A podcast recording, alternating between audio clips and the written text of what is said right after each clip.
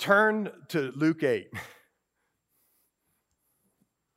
Luke 8. You're going to want to watch this with your own eyes. If you don't have a Bible, grab a Bible. Uh, look on your phone, although, whatever, I won't say it.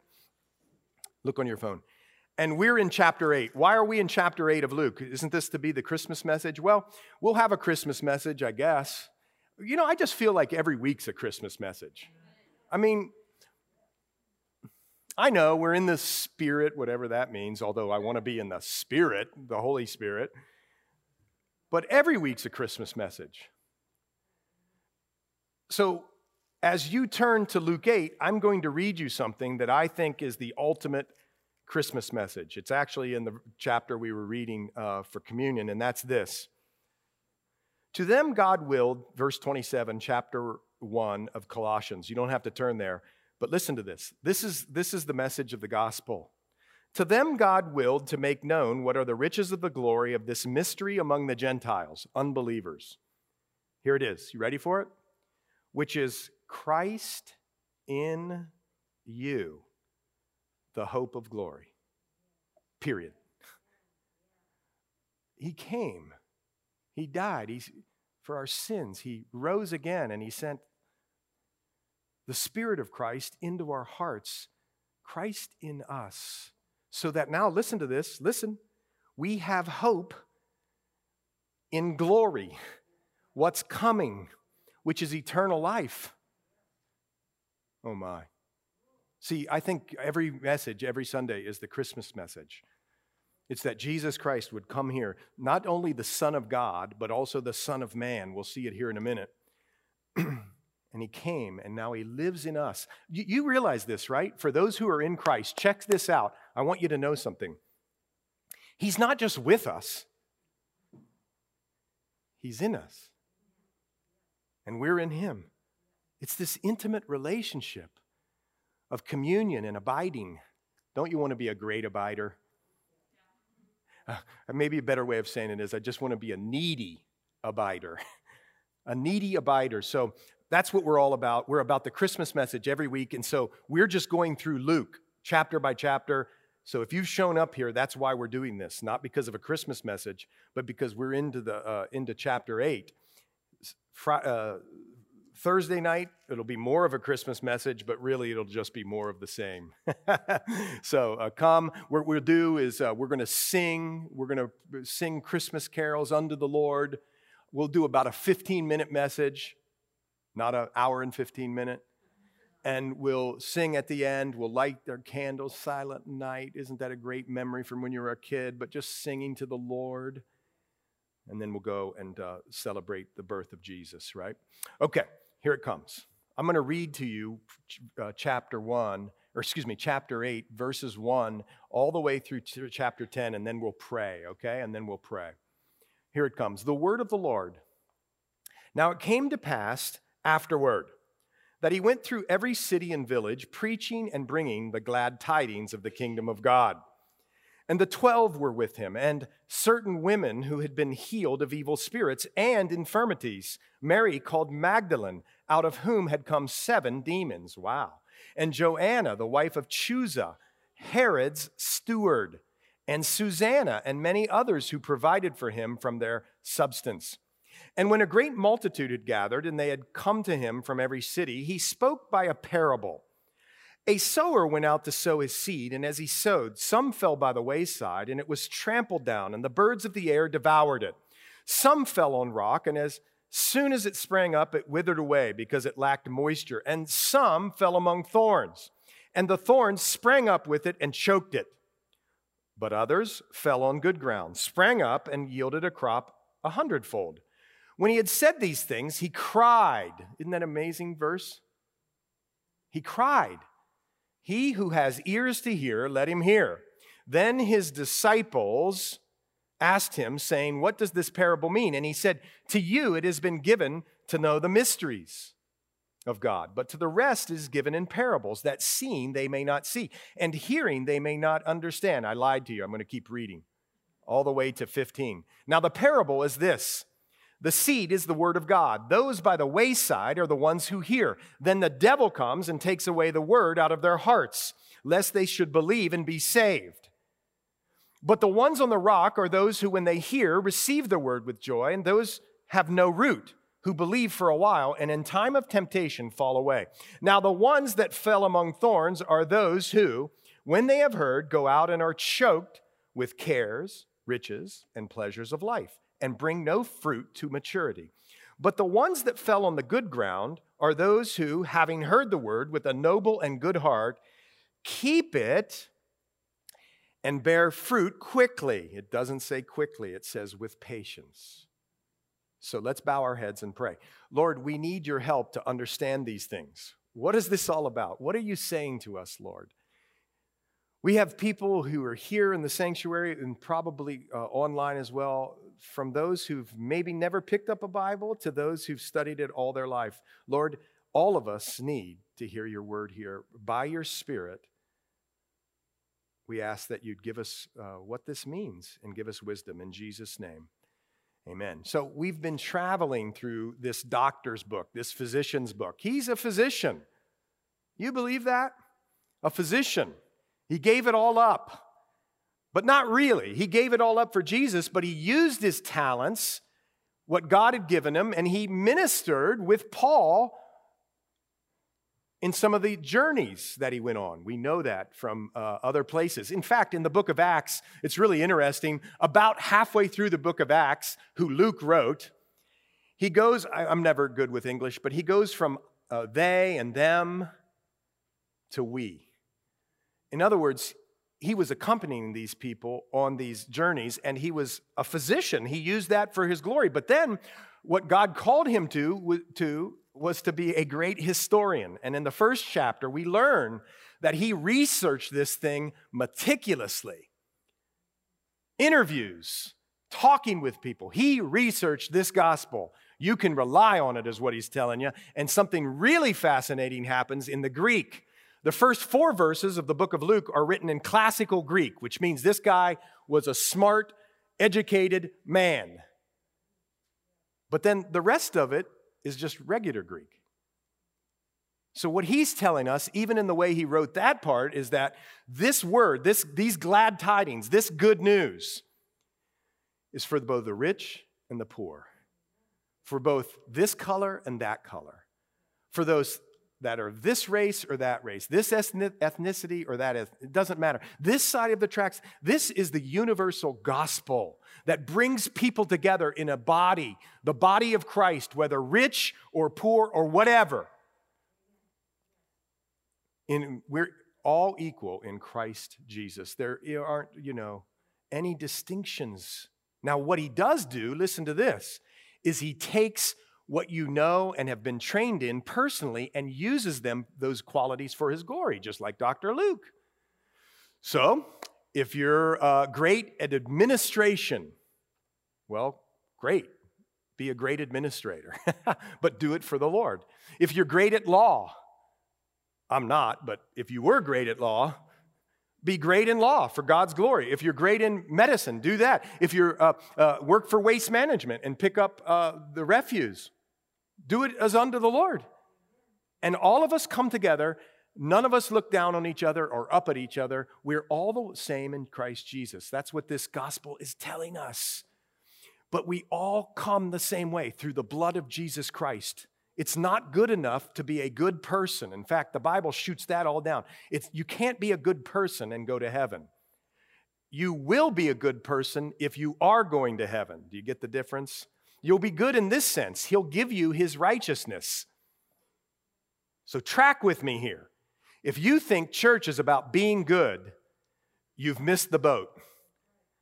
He tells us it's not. It's not about being good. It's not about paying money. It's not about church attendance, although you should come. Don't stop.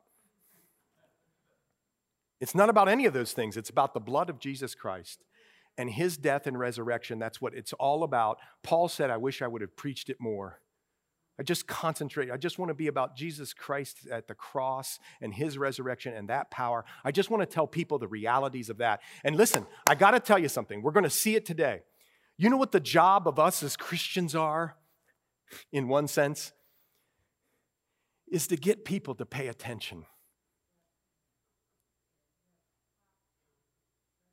Uh, say it again. Now, listen, it's the Lord's job. I know that. Don't send me an email and say you said it was your job, not the Lord's. I know it's the Lord's job.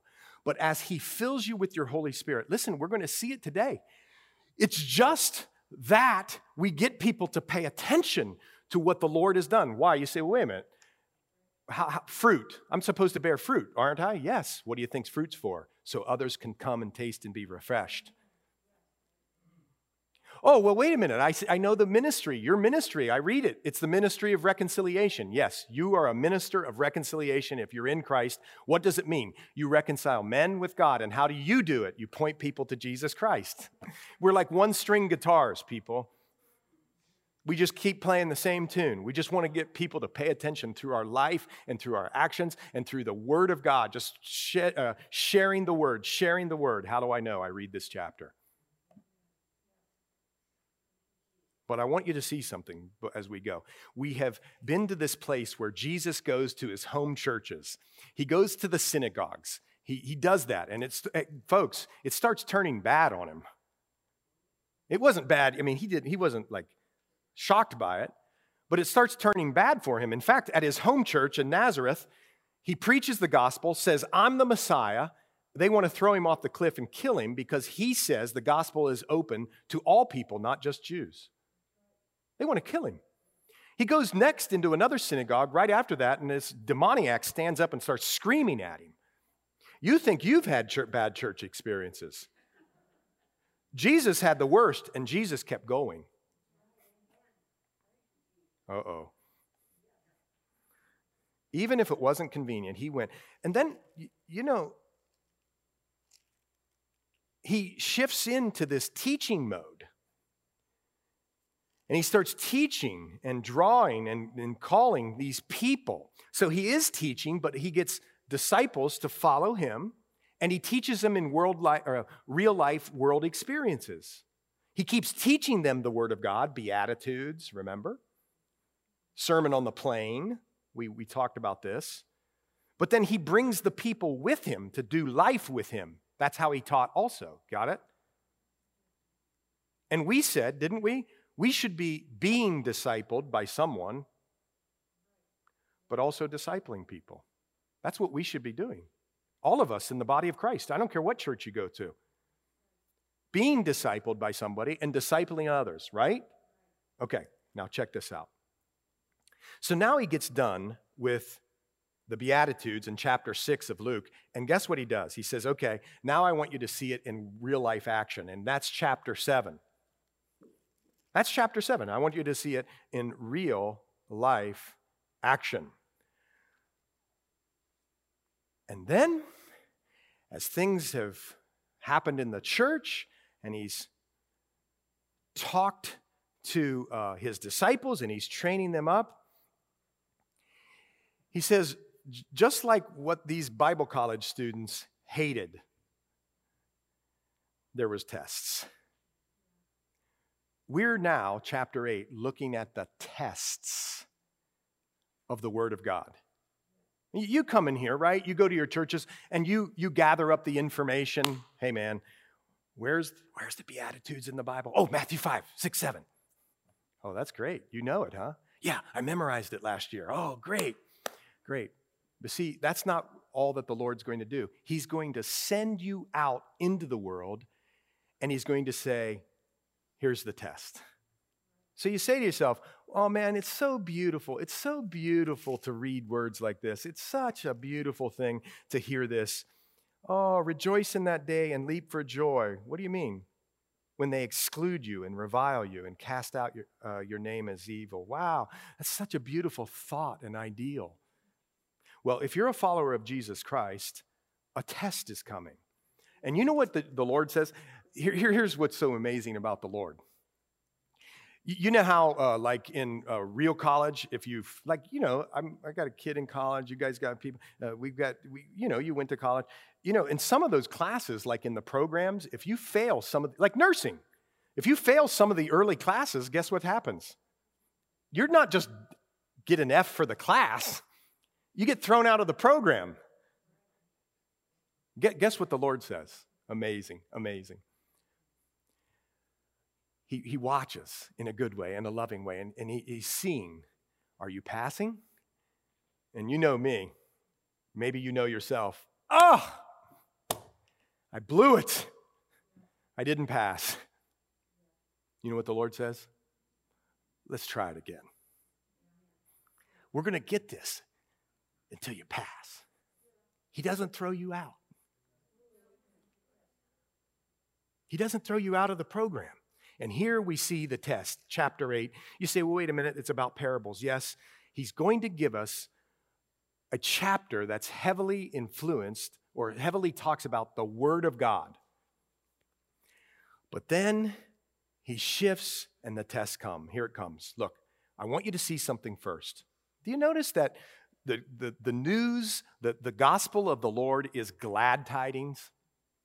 I got to tell you, folks, as 2020 rolls around and I see Christians posting on uh, uh, Facebook, uh, uh, social media, sometimes I think they are, are sharing bad news or boring news or old news. The Lord's news are, is glad. You get what I'm saying? Your life is to be a life of gladness. Now, like I said earlier, yes, you grieve, you cry with people. Blessed are those who mourn. But, but there was something about Jesus who could mourn deeply for people, deeply. You're going to see it here in a minute. And still, this gladness would fly out of him. And that's what we're to be. We're to share good news, not boring news. Well, I think that's good.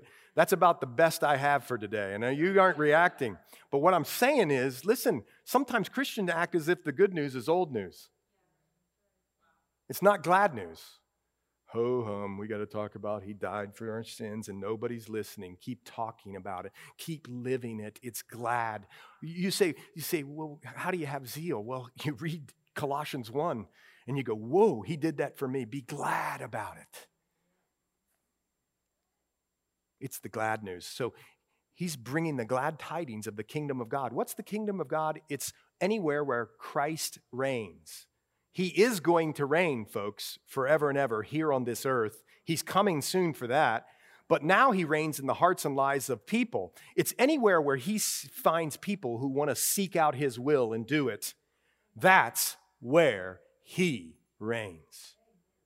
And that's what he's preaching, and he brings the 12. And if you were here with us, you saw, I got to tell you, if I'm picking the 12, like if I'm in charge of the draft, you know, like when you draft sports folks, I ain't picking these 12. He picks them. And that's such an encouragement because I'm like that. I'm I screw up, I mess up, etc. But he also picks people who are different. Come on, church, we need to hear this. He picks people who are different. I see throughout this fall election season people who need to be exactly fit in this little box, and if they don't, you're not a Christian. That's not what I see in the gospel. You got Simon the Zealot. He wants to knife Matthew right in the back, literally with a knife. He carries him. He's a zealot. He's a, he's a guerrilla man. He's a guerrilla guy. He's a terrorist. Matthew's a traitor, and God, the Lord calls them together and says, You're going to come together in me. Boy, that's a message for this fall. Oh, how about this? This is so beautiful. Then he calls the women together.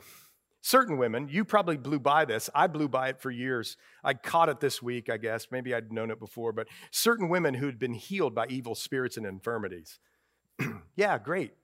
Mary called Magdalene. That Magdala is a city in Galilee. So that's where she's from.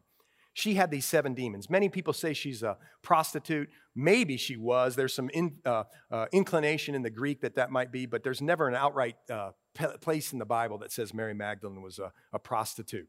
Anyway, she had been healed of seven demons, though, and then this is the one that gets you.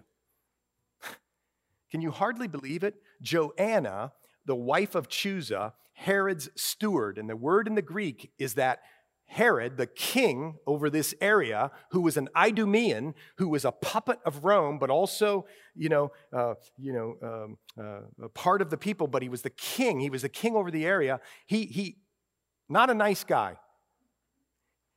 His steward, which means in the Greek financial overseer, so whoever Joanna was, or whoever the steward was that she was married to, these people were rich, folks. They were the riches of the rich. She's the wife of Herod's steward. Listen, and she's following Jesus with Mary Magdalene.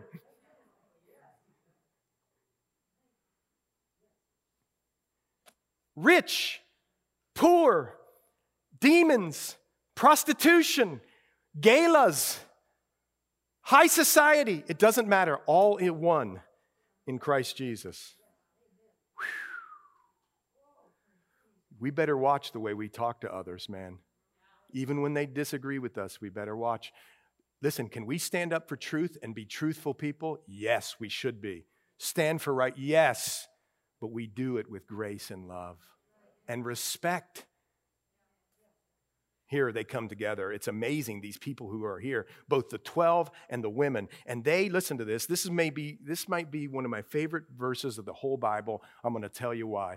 Jesus Christ, Son of God, he's both God, Son of Man, both man. Here's the one upon which God the Father is going to lay all the sins of the world, past, present, and future, and pour out his wrath against it. That's coming at the cross. But for now, he's living as a man. He never stopped being God, but he put aside his rights and privileges to his deity while he's on the earth. And here it says that Susanna and many others provided for him from their substance. By the way, the word uh, provided, etc., there is diaconus, deaconess. They practically provided for Jesus. They were bringing soup and food and clothing and home to take a nap in. Listen, just practical ways they were ministering to Jesus. Now, here's where I get excited. You ever had somebody you try to give something to and they go like this? Oh, no. Give it to somebody else who needs it more than me. You ever said that? I said that. I want you to notice something here. Jesus Christ, who is all of God's grace sent to the world in grace, look at this, wasn't too proud to receive the grace of other people. Be careful about what I, have had people actually say to me, Hey, could I pray for you? Oh, no, no, no, no, no. Pray for people who are really sick or whatever. I really believe, I, am telling you, I really believe this, and it's convicting to me. The way in which we receive the kindness and love and gifts of others is the way in which we perceive the grace of God for our lives. Hold on now. So, so so here, Jesus, who's both fully God and fully man, who is the vehicle God uses for all of the superior grace of all time, all God's riches and grace is found in Jesus Christ. All grace is found in him. As he comes to live as a man, look at this. He received from other people, he humbled himself. He, he, you understand God gives grace to the humble but opposes the proud? Doesn't that convict you? Okay, next time somebody tries to give you something, remember this Jesus received humbly. It's a, it's, a, it's a barometer of what you know and receive in grace, isn't it? You get what I'm trying to say? I'm not saying it very articulate, but sometimes the way in which you receive is an indicator of how graceful you are, just as much as how you give. Did you catch that? Because what happens is you say, what you're really saying when you put your arms out and go, no, no, no, I don't need, you're just basically saying, I'm too proud to receive this. And God says, no, no, no, no, no, no. He humbled himself even to the point of death, but not just death, death on the cross.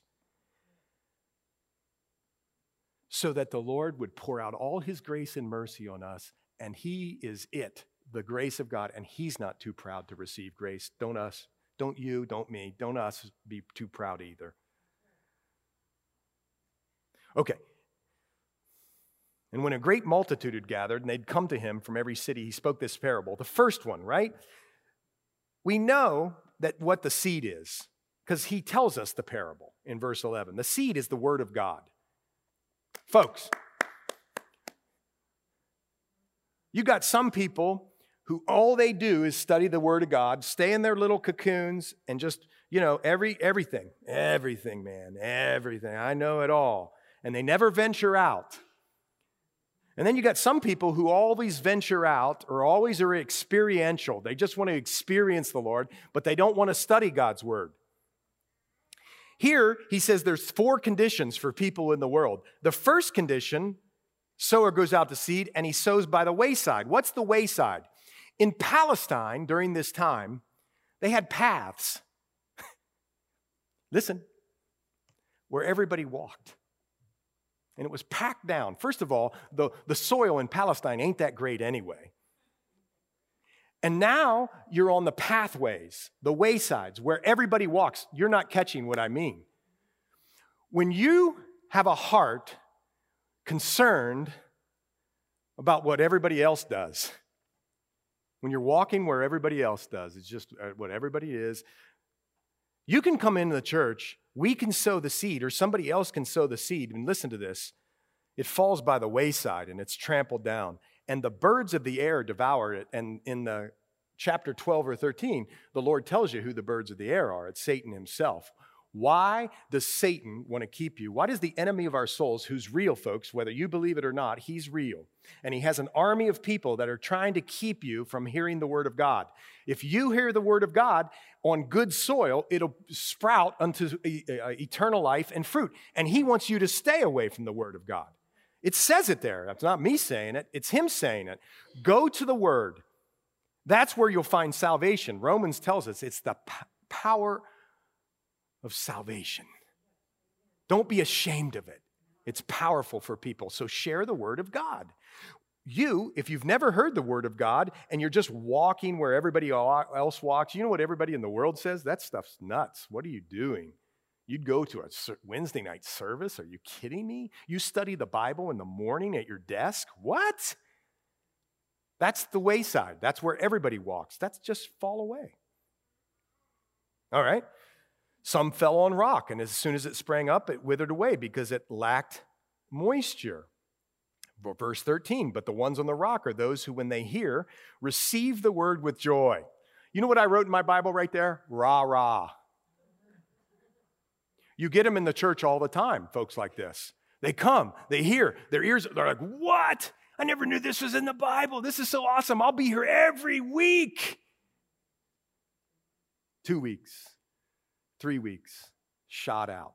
You never see him again. And here he says, the ones on the rock are those who, verse 13, when they hear, receive the word with joy, but there's no root. They believe for a while, and what takes it away? Check it out. Temptation. There's all kinds of temptation, millions. I could, I could give you millions of examples, but temptations are like this, not just, you know, the hot fudge sundae temptation or the pornography temptation, real, both real. You know what there's a great temptation to do? Complain against God, lack of faith. It's a great temptation. Just talk amongst yourselves for a while. You'll detect it in here. Let's eliminate that from here. Yes, we can be uh, real people. I'm hurting today. I don't feel well. That's not complaining. When you say, I don't feel well and it's God's fault, and you know when you say that, you might not say it that way, but you know when you say it. Okay, now you've just jumped over. Here he says there's a temptation that just takes people away. Oh, the joy, the joy, the joy. And then two weeks into it, bill comes that they weren't expecting. the Lord doesn't care for me at all. A sickness comes that they weren't expecting. Lord doesn't care for me at all. Hmm, that's a temptation. You see it? Or uh, other temptations. Okay, here's the fourth or third one. Boy, is this America or what? And some, verse 7, fell among thorns, and the thorns sprang up with it and choked it. Well, go back over to the explanation that Jesus gives us. Now, the one, verse 14, that fell among thorns this is great because the soil, the heart was good. Listen, it was so good that good stuff's popping up, but so are thorns. You catch it? So the soil's doing pretty good. I'm not a gardener, there's this one house up by us. I just got to tell you this real quick. One year, this house went from, I mean, weeds everywhere, right? To in about a month or a two month span one summer, it went to look like something on HGTV, man. It was like unbelievable. They must have spent 60, 70,000 bucks to landscape this thing. It was it's beautiful. The problem is weeds come. And it happened at this house and then, you know, the next summer it's just looking like it was again. And I'm not criticizing them. I would have done the same thing. But the point is things pop up in good soil. And here he tells us what things, if you allow in your life, will eliminate and choke you out from the real fruit that God wants for your life. Here it is. Look at it. He tells you point blank. When the ones that fell among thorns are those who, when they have heard, go out and are choked. Look at this. It's so United States 2020 with cares and anxieties and worries. was listen, folks, we had this year the greatest opportunity, maybe in my lifetime. And I'm young. I'm kidding. I'm not that young. I'm 53. So, but maybe the greatest opportunity in our lives, maybe the greatest opportunity in all of my life to shine the gospel. Because the world was like, you know what the world was like? When you go to the jewelers, they don't set diamonds on a white blanket. They set diamonds on a black blanket that, you know what I'm talking about? What it's not a blanket, but you know what I mean. Yeah, velvet. Why? So the, the diamond will shine and you'll go, wow, I'm buying that. See, this was the greatest year to shine the light of Christ. It, it, bar none, it was the greatest year to sh- shine the light of Christ. In the world of confusion, hatred, uh, di- division, you could be, we can be, we ought to be a beacon of light for everybody that's around us. But here, if we give up and, and bring cares into our world, like we start complaining, oh man, 2020 is such a crappy year. Oh man, that's so bad. Really? God has a purpose for you right here, right now. Don't let the cares of the world choke you out. Don't let the care, don't let the bills choke you out. God will provide. Don't let the this choke you out. How about this one? Riches. I, I, know, listen, there's a range of socioeconomic people in here, big range. But if you live in this country, I'm telling you, folks, you're relatively rich. You just go to a third world country and see, you're rich. But we always want, as Rockefeller said, you say, Rockefeller, how much money is enough? Just a little more. There's never enough, folks. And if you set up the kingdom of your world to be riches, you're going to choke out what God wants to do in your life. Can you have riches? Yes. Of course, if you use them for God glory and your riches don't possess you. Okay, well, look at this. Uh, this is, this is unbelievable that this was written this long ago. Pleasures choke out what God wants to do in your life. I mean, pleasures. Now, listen, is anyone against the rest and hobbies? No, but you know, here's what we do. Oh man, I'm, I'm studying the word. It's so amazing. I went through the Bible college, so amazing. And then here's what people do. And man, now, uh, uh, you know, I'm going to buy the new ski mobile and uh, I know it's coming. And so here's what I'll do I'll see you in the spring. I got a new ski mobile. And, and I'm going to do, listen, there's nothing wrong with ski mobiles. Nobody likes to be outside more than me. Maybe, maybe my friend over here, he loves to be outside. But when the riches of this world start to choke out the word of God, look, folks, you got a problem. And the problem is you're not going to grow eternally. It's going to, you're going to be choked out. Pleasures of this world, movies, sports, everything can crowd you in. What if you were just single minded towards the Lord, just devoted to the Lord, staying close to the Lord, seeking His opportunities and His will, and sharing His love and light in a hurting world? What if you were doing that? I guarantee you we would. Listen, folks, I'm convinced the money we spend on th- counseling, which I'm not against counseling, don't send me an email. I'm, I'm convinced all that goes with that would be just slashed if we would just be single minded, but we have phones and they're driving us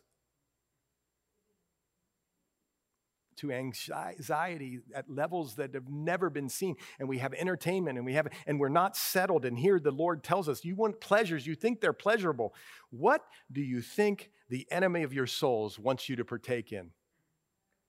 Riches pleasures propping your own self up building your kingdom and never serving if you do the world teaches you that you'll be fine and great the bible says you're going to be miserable You'll only gain that. You'll never gain eternity. So he says, there are those. But ah, good news. Others fell on good ground, verse 8, sprang up and yielded a crop hundredfold. Don't, don't you want, if, if you're a, a, a surrendered, born again believer in Jesus Christ, don't you just want the crops just flowing out of your life? Not so people can say, wow, you're such a nice guy. No, that the Lord could be glorified that many could come and be saved. The Lord would use you, not Lord does it, I get it, but that the Lord would use you for eternity a hundredfold. Well, it falls on good ground. And what is good ground? But the ones, verse 15, that fell on the good ground are those who, look at this, folks. You can't just be a Sunday morning Christian who has all the journals oh man, I've got, you know what? I've got Leviticus indexed right here. It's uh, color coordinated. It's in my Bible. I got all the charts and the maps. God bless you.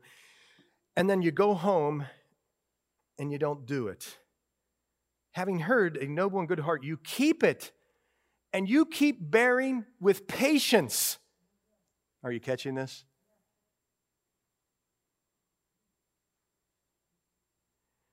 You ever, I haven't, but Anybody here like to grow or be a farmer? I mean, yeah, you, you, you put the stuff in the ground. Listen to this. You just back away and you just watch the Lord do his work. That's what he wants to do with your life. Just keep at it. Listen, listen. Keep at the word, keep at the word, keep at the word. But then when you go out of here, as you hear God say, you will be a person who will bear long with people. I mean, I'm not a rocket scientist. I'm really not that smart. But listen to this. Even I can figure this one out. When the Lord calls us to be long sufferers, we hear it in here, we go out those doors, and the test is coming. And it often comes with people who it's very difficult to suffer long with. The test is out there. Actually, sometimes the test is in here. But anyway, you keep it and you bear fruit with patience. What are you doing as a farmer? You just keep looking to the Lord. You keep looking to the Lord. Now, listen, before I close, I can't believe this. I've already studied for next week. I don't even have to study. This is great because I didn't get very far. but here's what I want to tell you. Here, here's what I want to tell you. I believe these are See, when I read this right here, do you do what I do? My mental Rolodex is going, well, who's that person? Who's the number one category? Let me think of somebody who's the number one category. Okay, I got him. Number two person. Who's that number two person? Number two category. Oh, yeah, got her. Got her. Yep, she's like that. Number three. Okay, who's number three? Let me point my fingers at number three. Yes, yes, yes. Oh, and then all of us say it. Oh, but praise the Lord, I'm in number four. And yes, there are people who fall into this category, but I don't think it's necessarily for us to pick out people. See, I think it's the condition of my heart, too, also, at different times. Sometimes I'm just walking with the people. The Lord says something to me and it just, it's gone. Didn't even affect me. Sometimes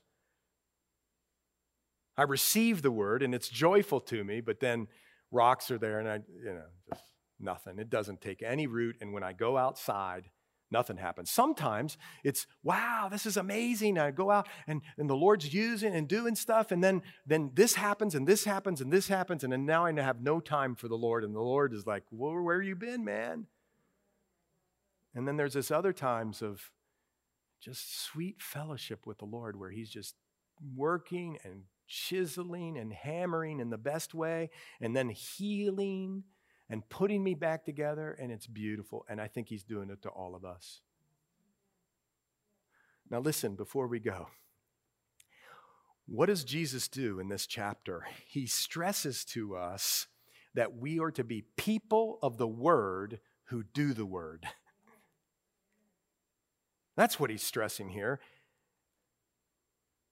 And next week, we're going to talk about the purpose of the parables. But before we go, listen. Somebody might be here and doesn't know the gospel. So, what are we talking about? You've been talking kind of around it. Well, here we're going to talk about right at it. Real quick, listen to this. In Ephesians 2 8, 9, and 10, here's the word of the Lord. Here's what I'm doing. Watch this. Everybody, look up here. I, just because I'm standing up here, but easily it could be you, I'm taking the seed and I'm going like this. Whew. And, if you were up here, you'd do the same. It's not I'm something great. You'd do the same. And here's the seed. Here's the gospel. It's famous. It's in Ephesians 2 8 and 9. Here's the gospel. Have your ears perk up.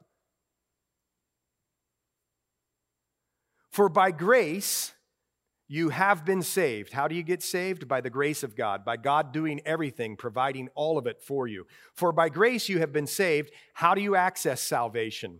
You access salvation through faith, trust, belief, dependence.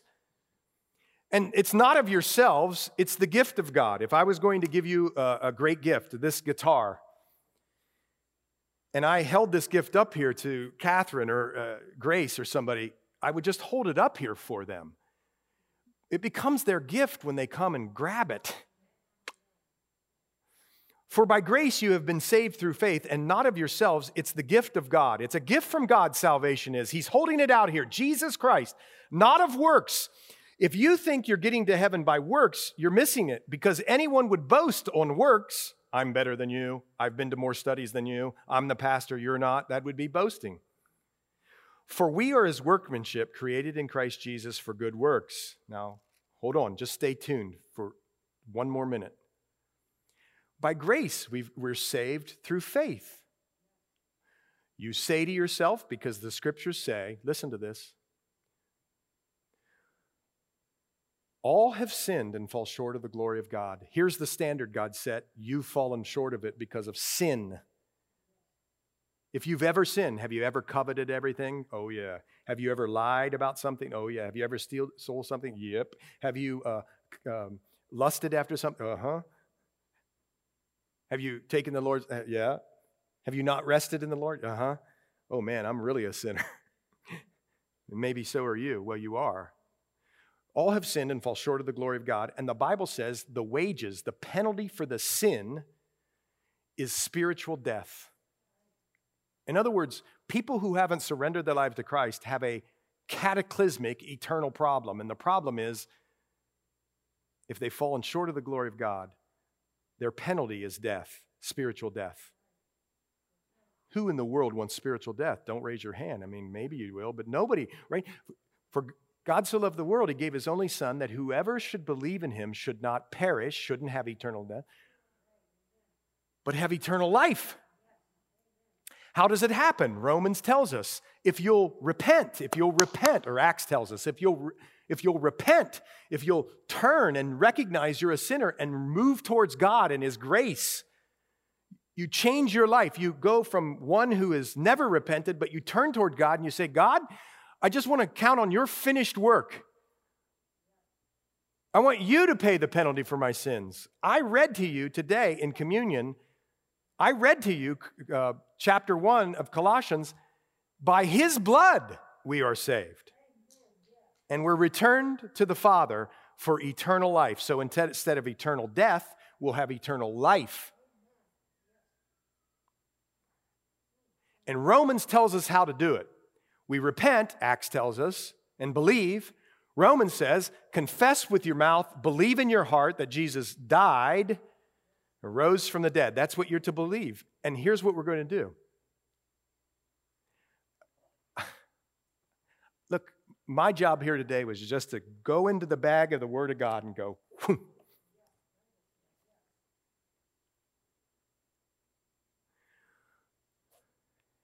But listen, I'm hoping it falls upon soil number four.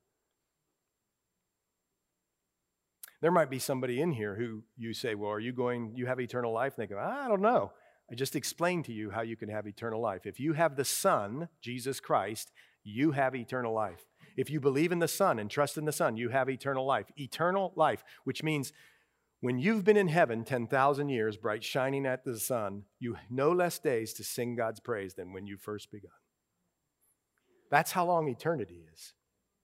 Forever. You say, well, this is a bunch of, I don't know. See, this is the most important thing you'll ever hear, not because it came from me, but because it's in the Word and it's what the Lord is trying to say. Remember what Christians are trying to do? Just trying to get people to pay attention. Here, I'm just asking you to pay attention. So, what I'm going to do is I'm going to ask you to bow your heads. If there's anybody in here who doesn't know whether they're going to heaven, I want you to pray this prayer that we're going to pray.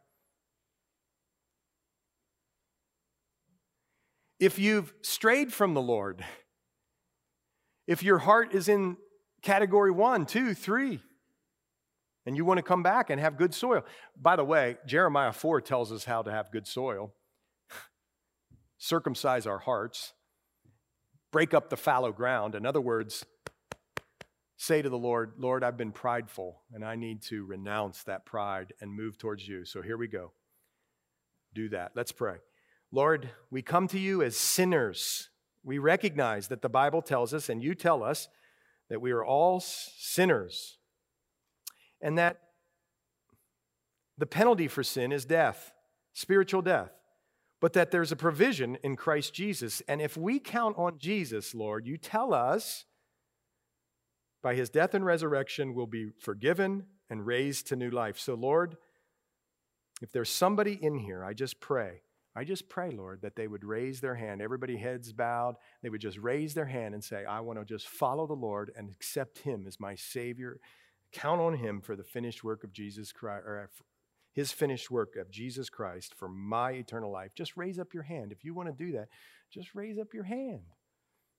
And if there's somebody here who feels like they're in soil one, two, three, want to be in soil four, I just want you to pop your hand up and uh, let's pray together uh, as we do that. And God bless you guys. God bless you.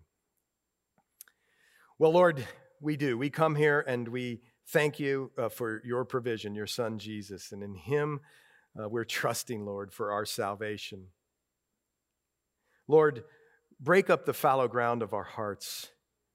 Help us to circumcise the fleshly part of our hearts so that you could sow to the Spirit in there, that you'd find good soil in here, and that the Word of God would stick, your Word would stick, so to speak, and do its mighty work. And then, Lord, go out and love and bear long and suffer with many who are hurting and give them the gospel too.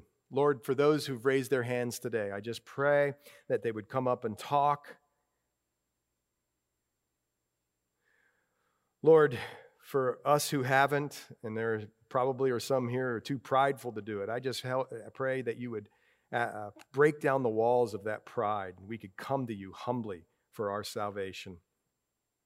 Lord, Help us this week to be a light shining in a dark world.